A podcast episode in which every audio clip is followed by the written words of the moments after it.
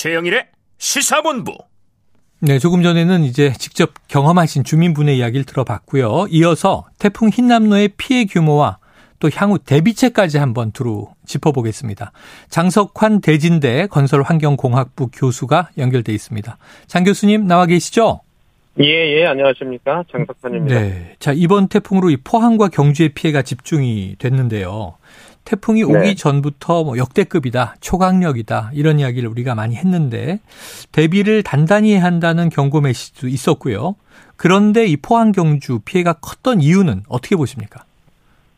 정말 좀 안타까운 사고가 났는데요. 태풍이 이제 마지막 날에 상당 부분 어, 좀 안정이 되는가 했는데 정말 네. 어, 안타까운 사고로 이루어졌습니다. 이번에 가장 어, 피해를 많이 본 지역이 제주하고 포항입니다. 네. 네 포항을 좀 말씀을 드리자면 음. 포항에 시간당 한 110mm 정도는 굉장히 이 정도면은 네. 저희가 이제 뭐 통계학적으로 보자면 한 100년에 한 번 올수 음. 있을 만한 정도 이상이다 이렇게 볼 수 있고요. 또 태풍이 오는 시간이 어 이제 경상남도 쪽에 도착하는 게 4시에서 7시 정도에서 빠져나갔는데 그러니까 네. 5시, 6시 때가 가장 집중되는 시기였었고 네네. 그때가 또 마침 밀물이 즉 어, 아. 조석에 의해서 들어오는 밀물 시간하고 약간 일치되는 그런 시간이었거든요. 그래서 네. 그 지역에 조금 전에 뭐 주민 어, 한 분께서 네네. 말씀을 하셨지만 맹천이라고 하는 하천은 음. 아, 동해안으로 바로 빠져나가는 굉장히 가까운 하천입니다. 네네. 따라서 하천에서의 물이 빠지기 위해서는 해수면이 낮아져야 아, 되는데 아, 그렇죠. 해수면이 일단 굉장히 높았어요 그 네, 시기가 네, 네. 거기에다가 아, 굉장히 많은 비가 왔는데 이 110, 110mm라고 하는 비는 음. 사실은 도로 내에서의 배수 시설을 초과하는 훨씬 초과하는 음. 그런 어, 강우 강도거든요. 네네. 그렇게 해서 어, 왜 이제 하천이 범람을 했는데 그 세 가지 원인이 있죠. 하천이 범람했고 어, 배수 시설을 넘 넘어야 되는 넘는 음. 그런 어, 강한 어, 강우 강도가 왔었고 아, 해안가에 음. 어, 해수면이 높아서 이게 빠지지 않는 그런 원인 때문에 네. 이런 사고가 났는데 제가 한 가지 좀 말씀드리고 싶은 것은 네. 이제 그 한 6시 반경에 주차장을 빼서 차를 빼달라고 이렇게 말씀을 하셨다고 음. 하셨는데 음. 그 시간이면은 이미 이제 도로가 넘치고 주차장으로 물이 들어오는 시간이면은 네. 오히려 주차장에 계신 분들도 빠져나와야 아. 되는 시간이거든요. 네네네. 네, 그래서 그 부분들이 좀, 어, 그 판단에 대한 부분이 조금 아쉽다라고 하는 말씀과요. 네. 그 다음에 주차장으로 들어오는 물의 양이나 속도는 그 정도의 하천에서 도로에서 넘쳐오는 속도는 보통 한 초속 한 3m에서 5m 속도의 물의 양, 물의 속도가 들어오거든요. 음. 그러면은 그 정도면은 어른이 그 물살을 헤치고 나갈 수 있는 그런 정도의 그 유속이 아니거든요. 네 거기에다가 지하 공간이라고 하는 것은 이렇게 딱 단절돼 있는 그 탱크, 물 탱크 같은 데라서 순식간에 계속 시시각각 물이 계속 차오르는 그런 상황이라서 좀 여러 가지 상황이 좀 겹쳐서 음. 사고가 난 부분에 대해서 좀 안타깝게 생각합니다. 네, 교수님 지금 중요한 대목을 또 짚어주셨습니다. 안 그래도 왜 이 주차장 침수로 이렇게 큰 변이 났을까 했는데 지금 설명에 그 내용이 다 포함되어 있습니다. 오히려 이런 상황이라면 주차장에 있는 사람도 대피하라고 해야 되, 는데 아 그렇습니다. 네네, 그러니까 주차장으로 가서 차를 빼라 그랬으니. 시작할 때는 네. 절대 주차장에 들어가서 차로도 나올 나오기가 어렵고 네네. 네. 또 사람이 걸어서 나오기도 어렵기 때문에 네. 물이 빠지고 있을 때는 어, 주차장에 들어가서 차를 뺄 수 있지만 물이 차오르고 있을 때는 음. 주차장에 들어가시면 우리가 물에 힘이 가는 게 어마어마하거든요. 우리가 네. 쉽게 말하면 물 1 입방미터, 1미터, 1미터, 1미터의 1 세제곱미터의 물의 힘이 무게로 따지면 1톤 정도 되거든요. 네. 그래서 주차장이 왕복 차로가 어, 한 3미터 정도 된다고 보면 음. 거기에 1미터씩만 하더라도 그 단면에 그 가장 최소한 게 최소한 3톤에서 한 10미터 정도 하면 30톤이 되거든요. 네네. 그 물을 힘을 어떻게 이기겠습니까? 그래요. 이기기가 어렵거든요. 예, 교수님 말씀을 들으니까 이제 이해가 되는데 자 그런데 이제 일단 지하 주차장이니까 지면보다 네. 낫단 말이죠. 물이 들이찼는데 예. 이 배수 펌프라는 또 인위적인 어, 장비가 없으면 물이 빠지지도 않고 뭐 이게 워낙 이례적으로 비가 많이 왔다고 말씀하셨습니다만 기상이변 때문에 앞으로 또 이런 비가 오지 말라는 보장은 없으니까 지하 주차장에 대한 어떤 대비책, 어떤 보완점이 필요할까요? 지금 이제 주차장 설계 기준이라는 게 있는데요. 네. 주차장 설계 기준에 배수 계획도 있고 그다음에 집수정을 설치하는 계획도 있는데 이게 이제 비를 비를 피하기 위한 배수 계획이라든지 집수 계획이 있는 게 아니고 집수정의 크기가 있는 게 아니고 네. 주차 주차장 내에서 조그맣게 물이 찼을 때 들어왔을 때에 그 물을 빼는 정도의 규모, 규모이기 때문에 네. 이것은 어 주차장 내의 침수 계획에 대한 집수정이나 이 어, 배수 계획이 아니거든요. 따라서 음. 앞으로는 이 주차장 설계 기준이 좀 바뀌어야 될 것 같습니다. 그래서 네, 네. 그 만약에 그런 상황이 됐을 때 어느 정도 용량 예를 들면 주차장 전체 면적의 아, 몇 퍼센트에 해당되는 집 수정과 배수 계획을 설치해야 된다라는 라든지 음.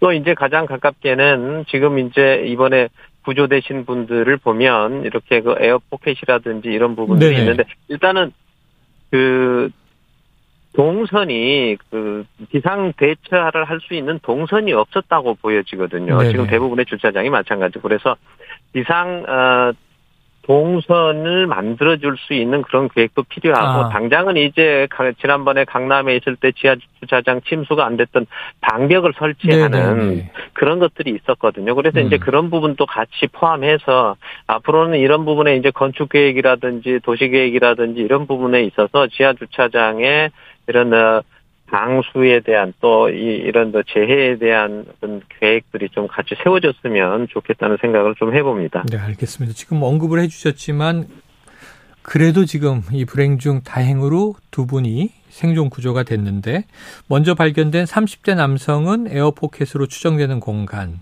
또 50대 여성은 주차장 천정에 이 배관 위에 누워서 버티셨다는 이제 이야기가 보도됐습니다. 만약에 이렇게 침수된 공간에 갇히게 되면 어떻게 행동하는 게 좋겠습니까? 일단 물이 들어오는 들어오는 쪽에서는 그 물살을 헤치고 가기는 상당히 어려울 네. 거고요. 네.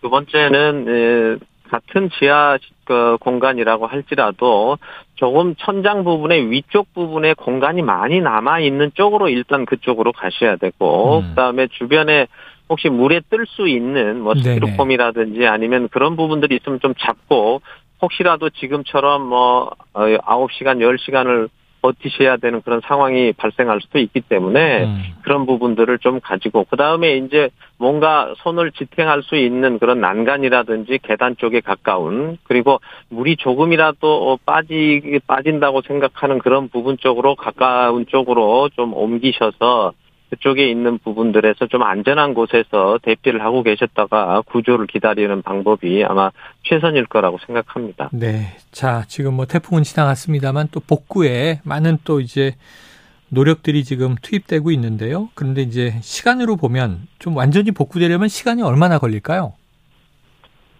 지금 이제 태풍이 이제 물론 뭐 동해안으로 빠져나가긴 했습니다. 이번 태풍의 그 반경이 한 400km 정도 되거든요. 네네. 그러니까 우리가 빠져나가는 속도가 시속 한 50km 정도 됐는데 그럼 400km 음. 반경만 빠져나가는데도 8시간 이상 걸리는 네네. 거거든요. 두 번째는 이제 빠져나가고 난 이후에도 그 너울성 파도 그 빗바람의 영향에 의해서 지금 동해안이라든지 이런 부분에 그 상당히 파고가 높은 것으로 알고 있는데 음. 그런 부분들 때문에라도 상당히 좀 어, 지체가 좀 될 수밖에 없는 상황이고 이제부터는 네. 이제 내륙에서는 복구 작업을 시작을 해야 되는데 이 복구 작업이라고 하는 것이 네, 일단 긴급 복구 형태로 빨리 그 지자체에서 그런 부분을 할 수 있고 이제 시설물 복구 같은 경우는 그 부분은 이제 설계를 하고 다시 이제 그런 부분들에 대해서 계획을 세워야 되기 때문에 상당히 음. 시일은 좀 걸릴 거라고 생각합니다. 그래서 일단 대소환급을 좀 따져서 가장 시급하고 먼저 해야 될 긴급 복구부터 빠른 시간 내에 복구를 했으면 좋겠고 그것들은 네. 아마 아 금주 내에 지금 뭐 추석 연휴가 있지만 추석 연휴하고 관계없이 여러 가지 음. 부분들이 좀 정리가 됐으면 좋겠습니다. 알겠습니다. 자, 수도권에 지난 8월에 이제 집중 호우, 폭우도 그렇고요. 이 비는 지나갔지만 지금 뭐 지반이 많이 약해져 있어서 또 산사태나 뭐 이런 이제 붕괴 이런 우려들이 있다고 하는데 좀 이런 지역에 계신 분들이 주의할 대목이 있다면 어떤 점일까요? 지금은 이제 비가 많이 온 상태이기 때문에 흙 속에 흙과 흙 사이에는 이제 공간들이 존재하는데요. 음. 지금 비가 많이 오면은 그게 물로 꽉 채워지거든요. 네네. 그 물이 채워지면은 두 가지 현상이 있는데 하나는 물 무게가 더해지는 거고요. 흙 음. 무게에. 두 번째는 물이라고 하는 게 부력이라고 하는 위로 끌어올리는 힘이 있기 때문에 그 무게 중심이 위쪽으로 옮겨지면서 네. 상당히 불안한 상태가 되거든요. 네네.